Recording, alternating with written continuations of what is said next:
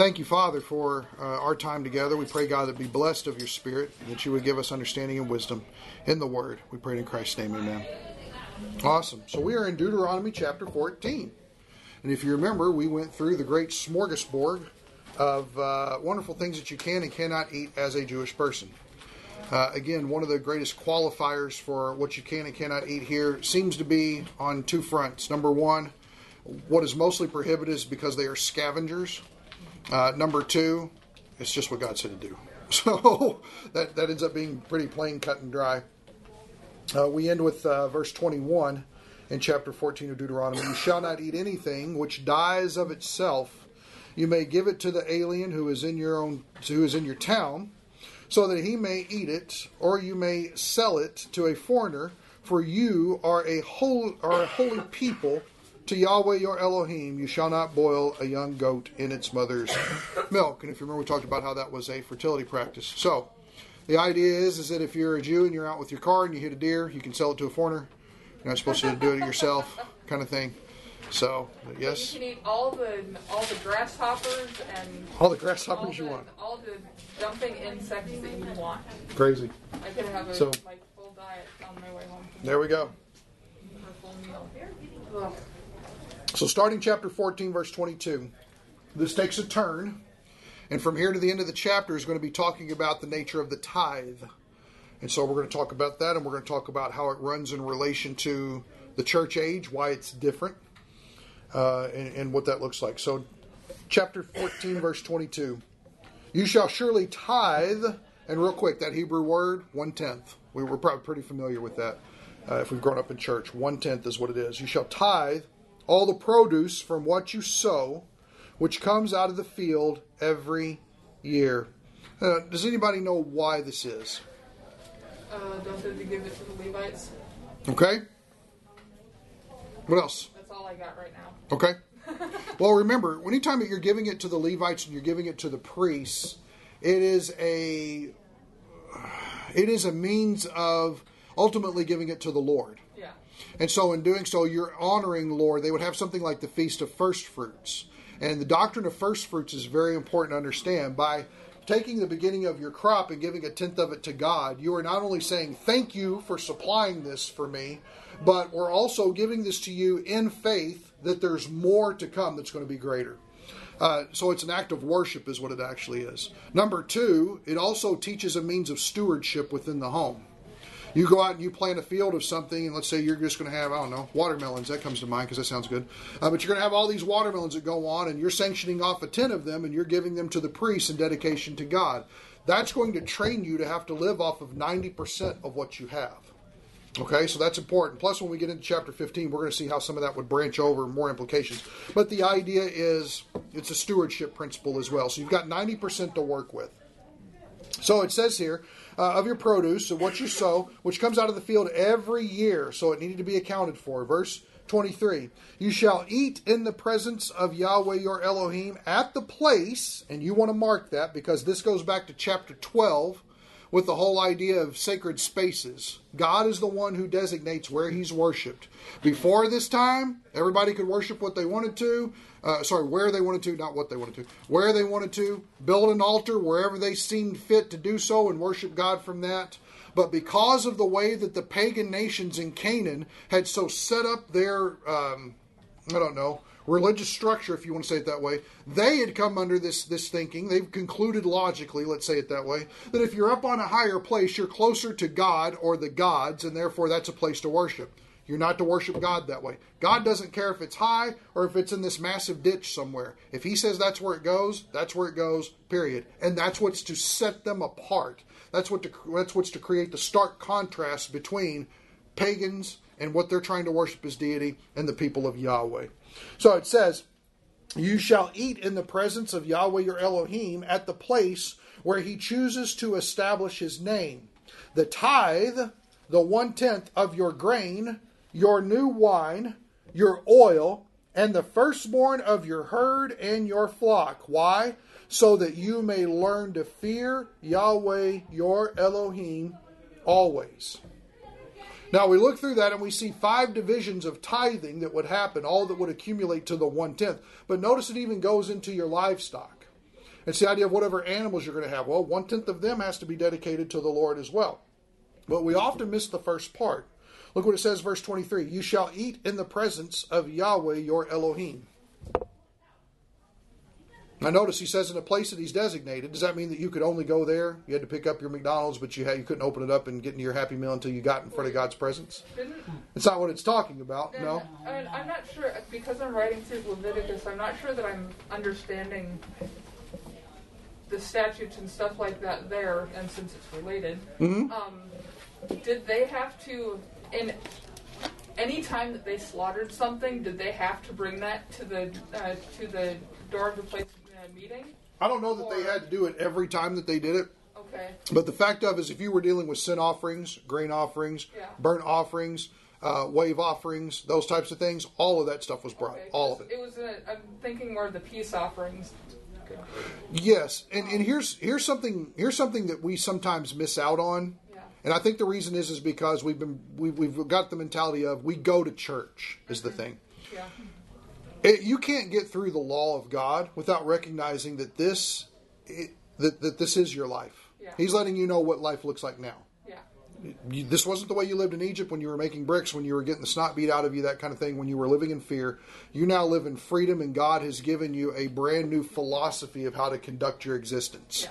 And so I don't know that there was, to answer your question, I don't know specifically, Yeah. but I can say that generally overall, there was there was nothing of life that wasn't to be tethered to God. Yeah. Nothing. Yeah.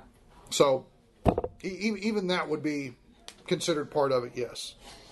So uh, you notice that the touches the wine, it touches the grain, touches the oil. Uh, wine and oil, of course, being very precious commodities at that time. But notice that the reason is that you may learn to fear Yahweh, your Elohim, always. Why do you think that is? Because he's their provider. Okay? I mean, it's in all of this is a recognition recognition that he is the provider of everything, and not just trusting that there's more to come, but everything that you've received you know, from the beginning, it, he you know, he has control over all of that, but uh, recognizing that all of this comes from him. hmm Notice that by giving, and in, in all those categories, it's just a constant reminder of where it all comes from. Always. Remember the idea of fearing the Lord here? It can mean, oh my gosh, it's the Lord. It can mean that, but it can also be heavy in reverence. You know, we're just honoring Him first before anything else. Mm-hmm. Absolutely. The whole idea. So, verse 24 If the distance is so great for you that you're not able to bring the tithe, since the place where Yahweh your Elohim chooses to set his name is too far away from you when Yahweh your Elohim blesses you, then you shall exchange it for money. Now, watch that. That's very interesting. I've got a tithe of grain, wine, oil, cattle, and flocks. Okay? So imagine that imagine that you're out, I don't know if you need to make like a Lego board and imagine that you're separating them all on one side of the Lego board or something like that. But I've got this designation that's set aside that I'm going to give to the Lord.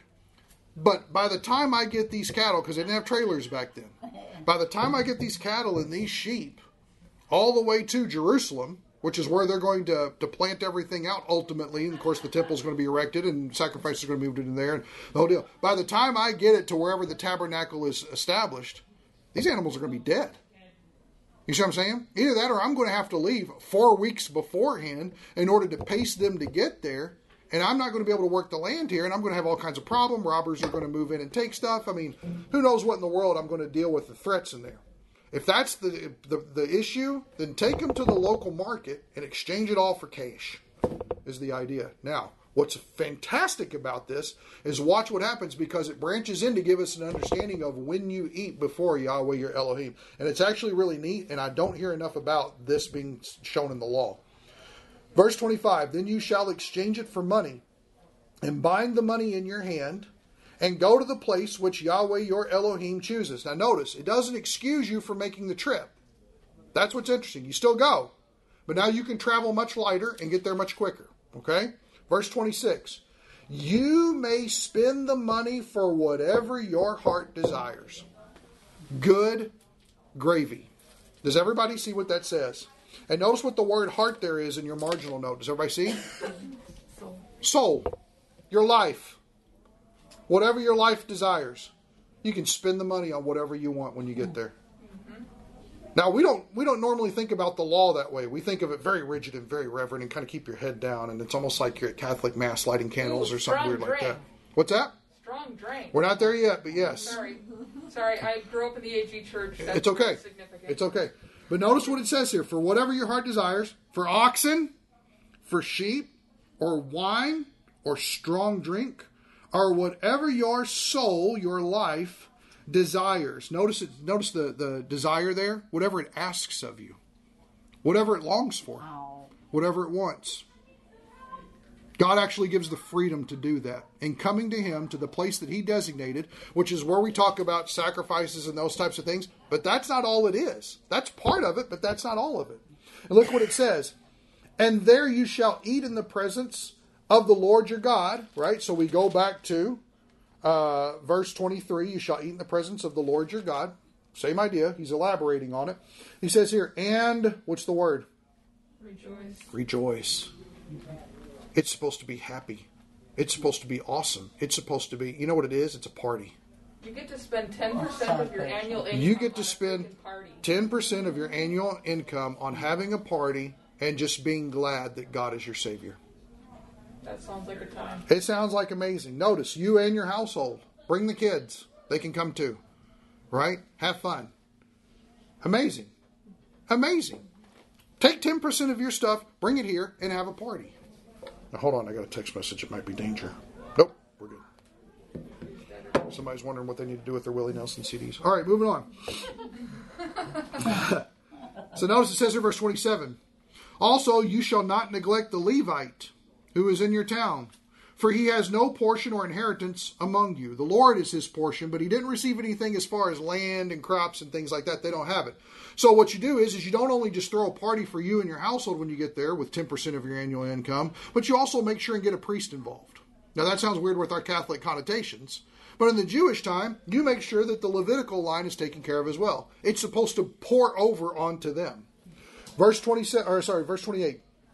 At the end of every third year, you shall bring out all the tithe of your produce in that year, and shall deposit it in your town. Okay? House That's party or block party? maybe. That's a little different. But look what he says.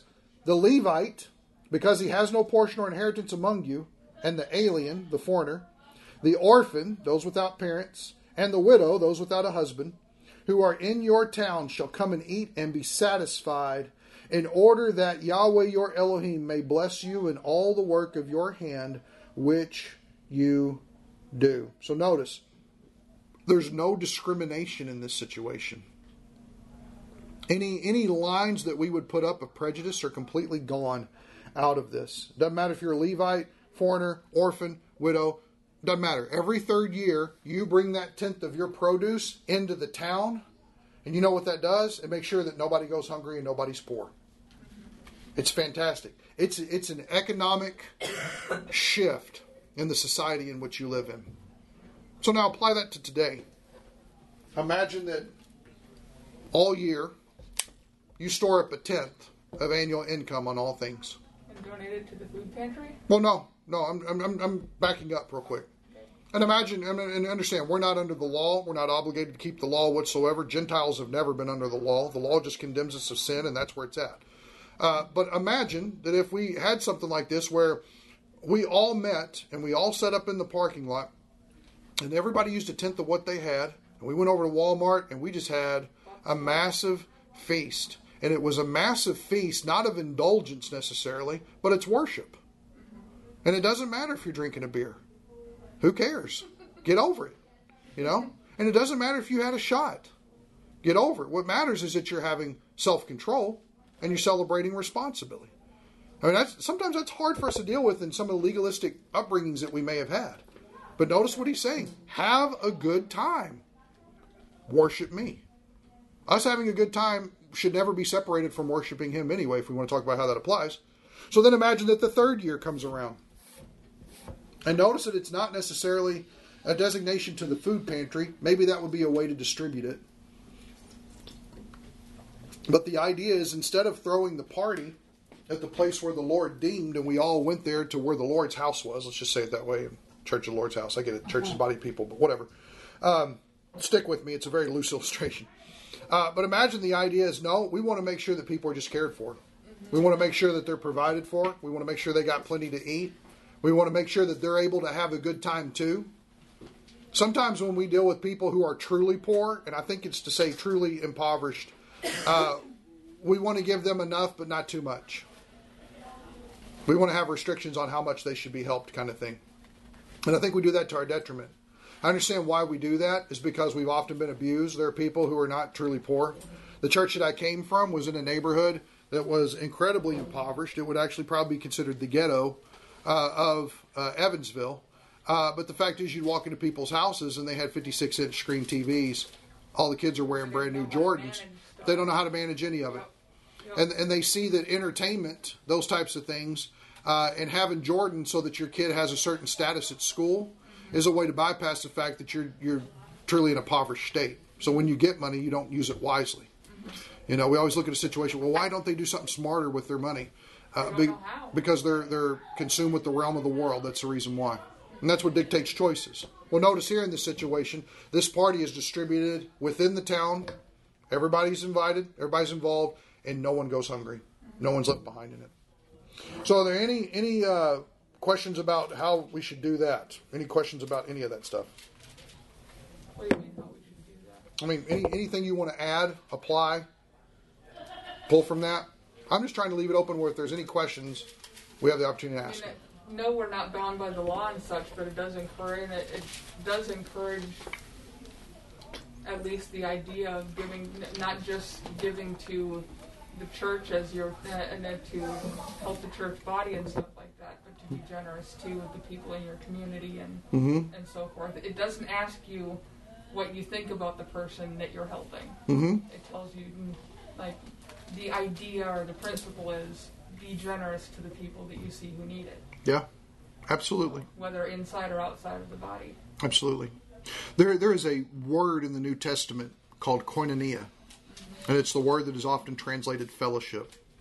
And I think that by looking at an idea like this, that God wants us to have a party, that God wants us to use our heart's desires and discernment uh, in order to rejoice uh, well in Him and in who He is. Notice that the, the, the focus of it never shifts, it's never rejoicing in self. But that kind of gives us a glimpse into probably the same type of attitude that the church should be experiencing with one another. It's a celebration. It's not a groveling in the woes of life. It's it's a Christ centered um, awesomeness that is that is yes. It, it is to to be a completely Christ enthralled mentality, and we often miss out on that.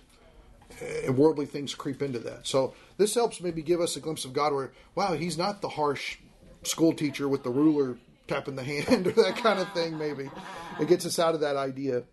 So notice he says at the very end of that, they shall come and eat and be satisfied. Notice, eat to their fill is the idea. In order that Yahweh Elohim may bless you in all the work of your hand which you do. Now, I don't know if you notice this, but this is conditional. This shows a conditional aspect of it. In other words, every third year, if you're willing to take your resources and distribute them and plug them in this way where you're caring for the widow and the orphan and the Levite and those people, the foreigner and all of that, guess what? God is going to turn around and bless you because you've obeyed what He said to make sure that you're not lacking in anything. We often get really concerned as Christians about getting taken advantage of. Well, if I give them all that, there won't be anything left for me. Time out. Who's God in your life? If he's not a God that's able to meet all the needs that you, you have, then what in the world is he? You see what I'm saying? I mean, we, we often sell that short because we allow for worldly logic to pop in and kind of restrain us from full obedience. And I don't think that's a situation at all. We should really be a lot more um, open and free with it than probably what we are. If it's going to work out, if we get anxiety about it, God's going to take care of it. Why would He not? There are many ways to give to other people than just putting a check in an offering box. So, something to think about. So, any questions before we move into chapter 15? Good? Pretty plain? Okay. Chapter 15 steps into the idea of economic policy and success. If we want to know what economic policy looked like for a nation of people, and success for their society. Number one, it's pretty awesome. Number two, we do not operate like this at all. So, what time we got? We got some time. Chapter 15, verse 1. You'll probably want to mark a lot in this chapter. We'll probably get to verse 11. We'll wrap it up. At the end of every seven years, you shall grant a remission of debts. Amen. Now, for anybody that has student loan debt, you're thinking, woo!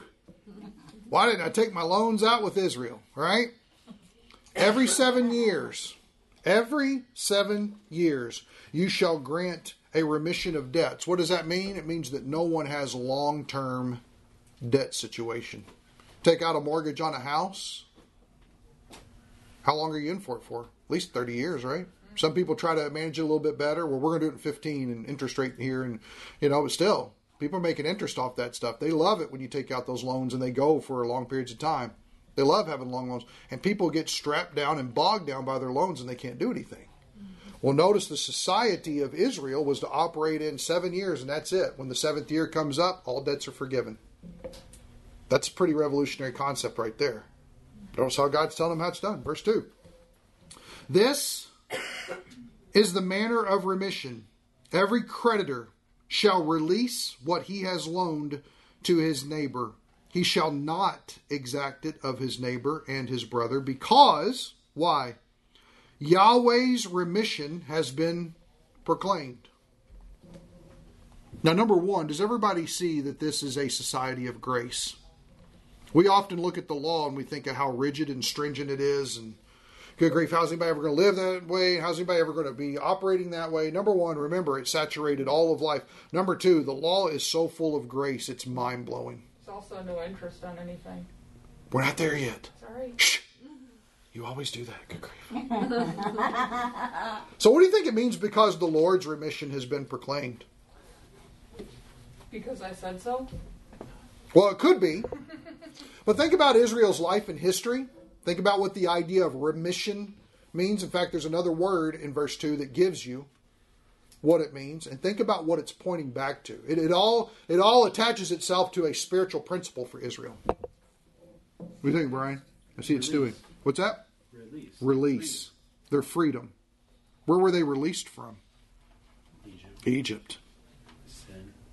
I mean, yeah, if you think about it, up until the time of the Exodus, Yahweh was known as the God of Abraham, Isaac, and Jacob. But after the Exodus, he is known as the God that released you from Egypt or that freed you from Egypt, that overcame Pharaoh. Uh, he's, he's got this new, massive master stroke that is going to further define who he is by his power. Why every seven years should there be a debt that's forgiven? Because it's going to always go back to the idea that God released you from your debt to him. God set you free. God broke the bondage that you were under at that time. And so the forgiving of debts, the fact that the loan was wiped out completely and was not exacted on a person, was to always remind them God forgave you in that way. You know, I had somebody come up to me after church just a few minutes ago and said, Somebody wronged me really bad and I don't know how to forgive. I don't know where to begin with that. And so we went to Ephesians 4:32. And it says, Be kind to one another, tender hearted, forgiving one another, as God in Christ forgave you. And we talked about how you have to back up and you have to ask the question, How much have I been forgiven in the death of Jesus? And the idea is totally. My debt was to God, and it's been completely expunged. It's been completely expelled because of what another did. Now, did I deserve the forgiveness? Not at all. But that's what makes forgiveness about grace. And so, how should you forgive that person? You can't wait for them to deserve it. They never will. They could try to pay back what they did wrong all that they want. It will never meet your expectations because our expectations will be always higher than their ability. So, what do you have to result on? You have to result back to grace. And you have to start with how much did God forgive me? That's how much I need to forgive that person. Well, in the same way, the idea is, well, I have this debt here, but my creditor has completely released me from that, and I owe nothing anymore. Well, how fantastic that is. If you've ever paid off a credit card or bills or a loan or anything like that, you know how beautiful it is to get that paid in full stub in the mail or whatever. Right. Amy, or sorry, Jamie's having revival in the back. I mean, but seriously, it's one of those thank you, Jesus We paid off situations. everything this year. Yeah. It's fantastic, isn't it? You think, good grief, we don't know how we did it, but praise God, it's gone. Well, notice in the same way.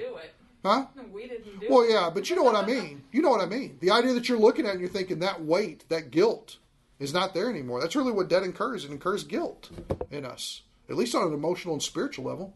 Gone? Thank you, God. So let's release everybody's debts every seven years. And guess what? It's to remind you of how much God released you out of the Exodus. It's the freedom that's entailed. So notice it says here, verse 3 From a foreigner, you may exact it. if you're from out of town, guess what? You got to pay everything. from a foreigner, you may, and we'll see why. That sounds kind of heartless, but we'll see why. From a foreigner, you may exact it, but your hand shall release whatever of yours is with your brother, your fellow Jew. However, there will be, now pay attention to this, there will be no poor among you. Now that's a that's a huge statement. And it's going to seem to contradict itself a little bit later in the chapter, but think about this for a second. We have an entire system called the welfare system that causes people to be reliant upon the government. And we may have varying views about welfare, whether it's good or bad, or that kind of thing, whatever. It's not necessarily a debate I want to get in, but notice that it makes you subservient to someone else for your sustenance. That's that could be a good thing if it's done in the right direction. I think one thing that we have to remember, and again, I'm not anti government, I'm not anti America, and I'm not anti all that stuff. Uh, but what I think we have to remember is, is that the government is not our savior. The government is to be an extended instrument of God and His working in society. Uh, and when, when people who get into power lose sight of that and don't treat their offices humbly with reverence, is when we get into all kinds of problems because it trickles down on top of the people that they're supposed to be governing for. Well, in this situation here, with a foreigner uh, not to be released from those things, and there being no poor among you, the question is: Is good grief? You wipe out something like the welfare system. Anybody know what that does for your taxes? If you were to have no welfare system to where the poor had to rely on it, what would happen to your taxes? They'd all go down.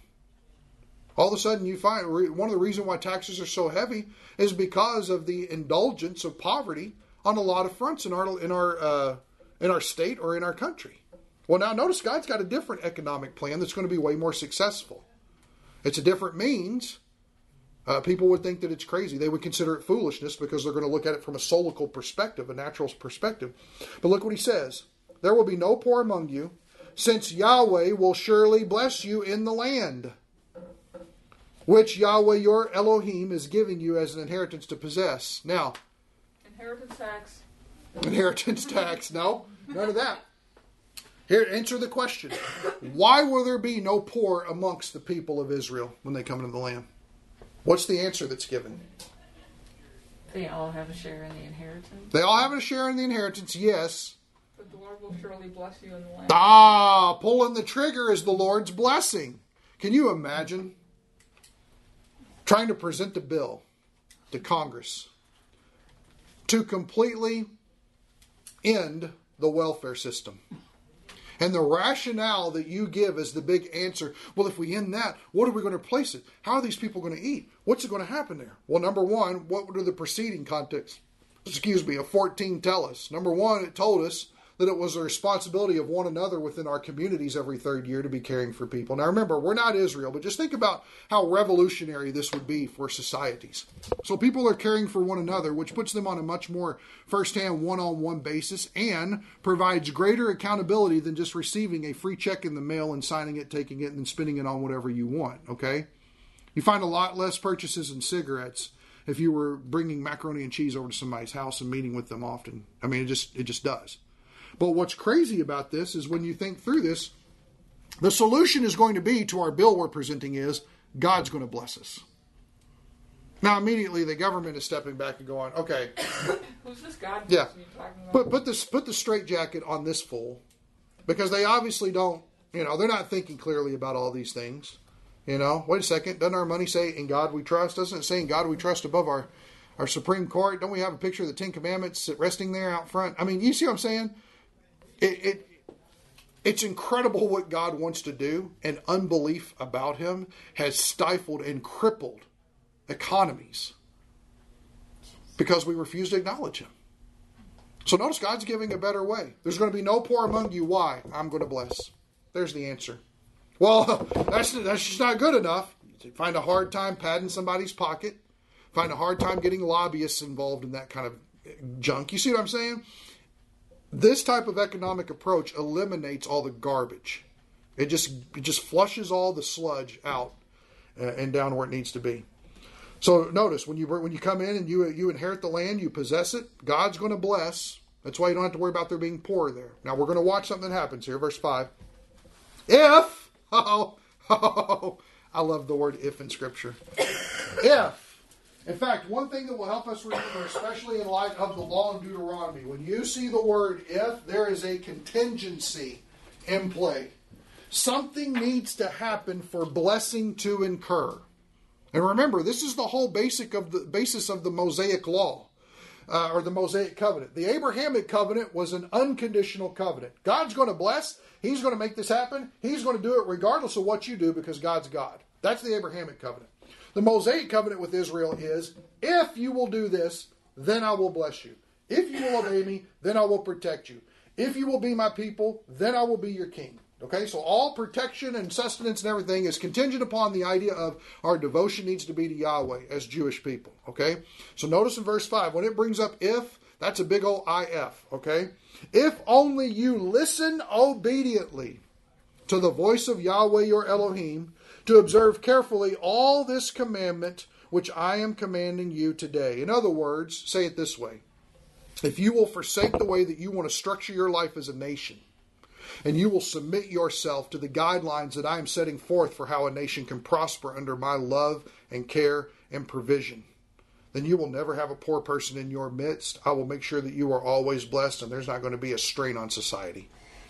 Incredible. It really is revolutionary. It really is a matter of faith. Do I truly believe that God is telling me the truth about this situation? Will He really provide? So notice verse 6. 4, here's the explanation. Yahweh your Elohim will bless you as He has promised you. Notice He's going to be faithful to His word. And notice what it says, and you will lend to many nations. Who are the nations? Everyone else. Gentiles, everybody else. You can lend out to the nations. But look what it says. But you will not borrow. Why do you think the Jews are some of the richest people in the world now? Yes, we've always heard about how, how the Jews are shrewd.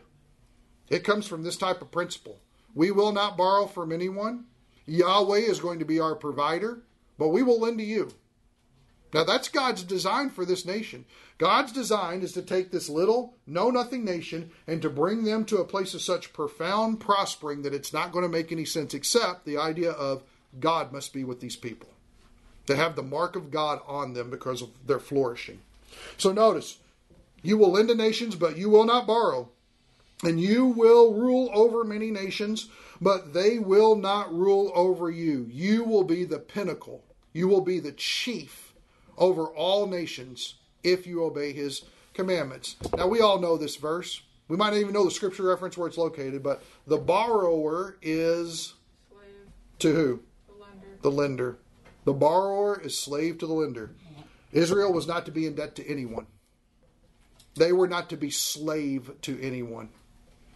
They were not to be taking anything from, oh, yeah, we'll pay you back. No, no, no, no. Any business dealings like that, the Jews did not enter into those things. It was completely contrary to everything of who God is and his person. This is why when you see see whenever you examine the life of Solomon for instance, his mistake was not in the fact that he was building altars and everything because of all these women he's married.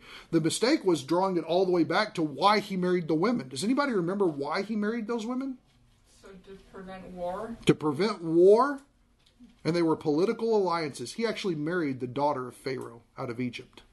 Now, think about Israel's previous dealings with Egypt and how they were treated. And why did he do that? No, we don't want any problems here. Seems like a good thing to do. You, you, you got 299 wives already. Why not take her too and just make sure to shore some things up there?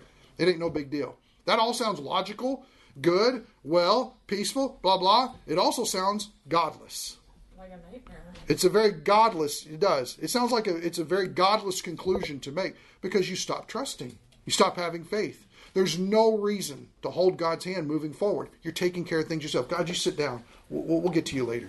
I got this right here. Dangerous stuff. Well, the same idea here. You borrow from somebody else, trouble. They've actually put you in a position to where now they are ruler over you in that situation. So look at verse 7. If there's a poor man with you, now you say, okay, wait, whoa, whoa, whoa, stop, stop, stop. Weren't we just told up here in verse 4 that there will be no poor among you? Why all of a sudden is he bringing up the idea of a poor man with you? It's Well, not, well, it's not a socialist nation. It's not like everybody has the same amount of money. There's It's true. going to be people who have more money and less money. It's just not going to be that nobody's going to be destitute. Yes. Notice that the idea of capitalism is actually an incredibly biblical concept. It's not to be the, the end of everything as people have made it. Money is not a god. But the idea that you are rewarded for hard work and the time you put in and the labor that you do, absolutely. That that's that's a merit system that has worked time and time again. So, you're exactly right. So notice, if there's a poor man with you, one of your brothers, in any of your towns in your land which Yahweh your Elohim is giving you. Does everybody see that he made sure and covered all the bases before he says what comes next? you know, if there's a guy anywhere, in any place, and anywhere that you guys are at, Be specific. yeah, it doesn't matter, right? Look what he says. You shall not harden your heart, nor close your hand from your poor brother. Notice that he stretches past logistics, he stretches past, well, we got to have a savings plan and those types of things, and he reaches right into the heart. And he said, the one approach you're to have towards someone who is poor is that you're not to harden your heart to him. Now, here's an interesting thing. How many people is Moses talking to at this point? A couple million. probably a couple million people. Notice it's not all resting on one person. Notice, well, it's just on Amy to make sure that this gets done for this person. That's not it. It's not a burden on one family for the society for the prosperity of another person who's fallen into hard times or who isn't making enough money to make ends meet. Notice it stretches across to everybody of the nation. Do you think that if it stretched across 2 million people, that person's need could be met pretty quickly? Everybody see that? And it doesn't become an overarching burden on everybody else. Well, somebody's got to do it. No, that's somebody who's just sitting there milking the system for the whole thing. And notice that this doesn't allow for any of that. It dispels a lot of these pitfalls that we've got in our own economic system. So he says here, you shall not harden your heart. It deals with the personal attitude of the person, nor close your hand from the poor brother. But you shall freely I love the word freely there. You shall freely open your hand to him and shall generously lend him sufficient for his need and whatever he lacks. In other words, when you aid somebody who's truly in need, don't worry about the boundaries you put on it. Don't, well, we can only really give them this much. Go above and beyond. Set them up for success. Is that not what God has done with us? Just the simple fact we have the indwelling Holy Spirit has put us in a whole other realm uh, of, of seeing things that can happen in our lives which we never had before. Give more, give generously. Don't let, don't be a curmudgeon. I love that word, a curmudgeon, a grumpy old, one of those griping people. "Oh, Get, get a job, you know. I mean, just don't be that person. Don't get in that attitude. No, notice the words. You shall freely open your hand. You shall generously lend him sufficient for his need. Notice not his want, his need, and whatever he lacks. Verse 9. Now here comes a prohibition. Beware that there is no base thought in your heart, saying, Now watch this. And man, does God not know how we operate? The seventh year, the year of remission is near and your eye is hostile toward your poor brother, and you give him nothing, then he may cry to Yahweh against you, and it will be a sin in you. In other words, here's what it is you're marching along here, right? One, two, three, four, five, six, seven. And your brother comes to you right here. And you look at it and you go, It's October. All we got's November and then December. And that seventh year hits, and I have to release all debts. And this guy needs $5,000. How much is he going to be able to pay back in those two months? Think he can do 2500 uh, a month? You see what I'm saying? God knows the heart. And so notice, don't look at the time and let that be a factor of whether or not you lend to the person. Because notice how he just pierces this thing. He says here, the seventh year, the year of remission is near, and your eye is hostile toward your brother. Everybody see it's a heart attitude? So, in other words, you lash out at them. How dare you come to me with only two months left? You good for nothing. You know that you can't pay me back. I guess I'm spitting on myself. I'm messing me into it. But notice that. You, you can't pay me back in that. It says here, and you give him nothing. Then he may cry to Yahweh against you. So he cries out to the Lord for help, and you're in sin. In other words, because you were so consumed with self preservation and you were going to get the short end of the stick, you just assume send the person on their way instead of getting the short end of the stick. You okay? You know what's amazing? I never find one place in Scripture ever where God says, be overly concerned with whether or not you're getting the short end of the stick. Instead, trust who God is in the midst of all that and take the short end. It's like the whole idea in uh, 1 Corinthians 6 about lawsuits, believers filing lawsuits against believers. He says, why not instead just be defrauded? Why would you want to drag all this garbage out in the middle of pagan nations? Just take the short end of the stick. Well, that's not fair. Well, you don't know what they got away with. God does. And God said, Vengeance is mine, I will repay. This is why you give books instead of lending them. You give books instead of lending them. yeah. That's a good that's a good way to look at it. So now notice verse 10. Instead of that, what in the world should we do? Remember, Yahweh promised to bless if the people will follow him, right? He's already promised a blessing. What more reinforcement do you need to have a good attitude towards somebody in need? So he says, verse 10 You shall generously give to him, and your heart shall not be grieved when you give to him. Because for this thing, Yahweh your Elohim will bless you in all your work and in all your undertakings. In other words, if you trust God on this, and have a right heart in addressing them. Address them with compassion and love and generosity and those types of things. And you supply abundantly for them so that they're able to get the need that they have and they're set up in a way to be prosperous moving forward. Then everything you think that you're lacking, God's going to fill in. You don't have to worry about it. It's not even a situation. Why? Because you trust in the blessing of God, and God's proven himself faithful over and over again.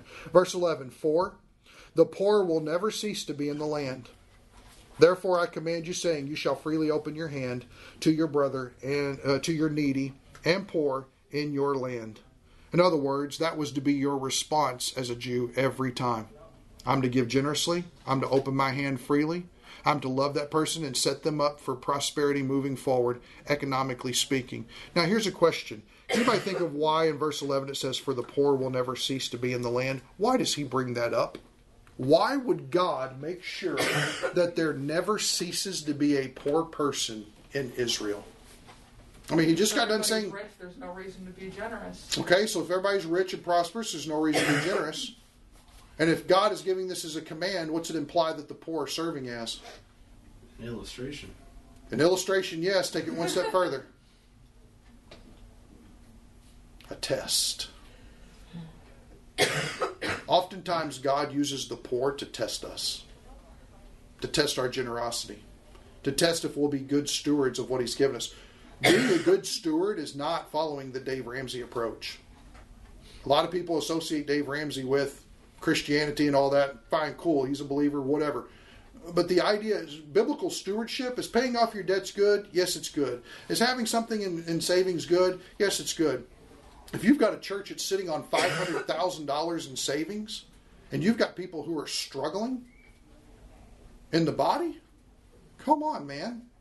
Well, if we give to them, we're going to have to give to everybody that's struggling. If we do that, we're going to deplete our resources. And what in the world are we going to have to fall back on whenever what God-forsaken meteorite hits us, so we're going to all be destitute? Where's the faith in God in that situation? You see what I'm saying? We often use very selfish reasons in order to neglect those people. Now, I will tell you this um, I praise God for Vern. Amen. For Vernon Vongen is our treasurer.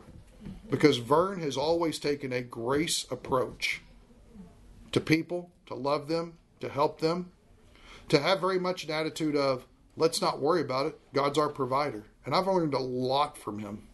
I've learned a lot from him. Because I came from a church that had nothing. I mean, I'm like, hey, you think we can buy some post it notes? And I was told no. That's kind of where we're at. We really don't have it in the budget to do that. You know, here, I've got stacks of post it notes on my desk. if for no other reason to remind me, you know, of those types of things. So, how do we apply that to now? Number one, God's our provider. That situation hasn't changed. Number two, God will always send somebody our way to ask the question, Will you trust me? And love this person at the same time. So, any questions? Verses 1 through 11. All right, let's pray. Father, I pray that we would look past our self serving and self preservation and self seeking. We would recognize that you are the God who provides in all situations. How blessed we are to know that you are Father. And I pray that be an awesome understanding and awesome hope that builds us up and encourages us every day. Pray it in Jesus' name. Amen. Thank you, everybody.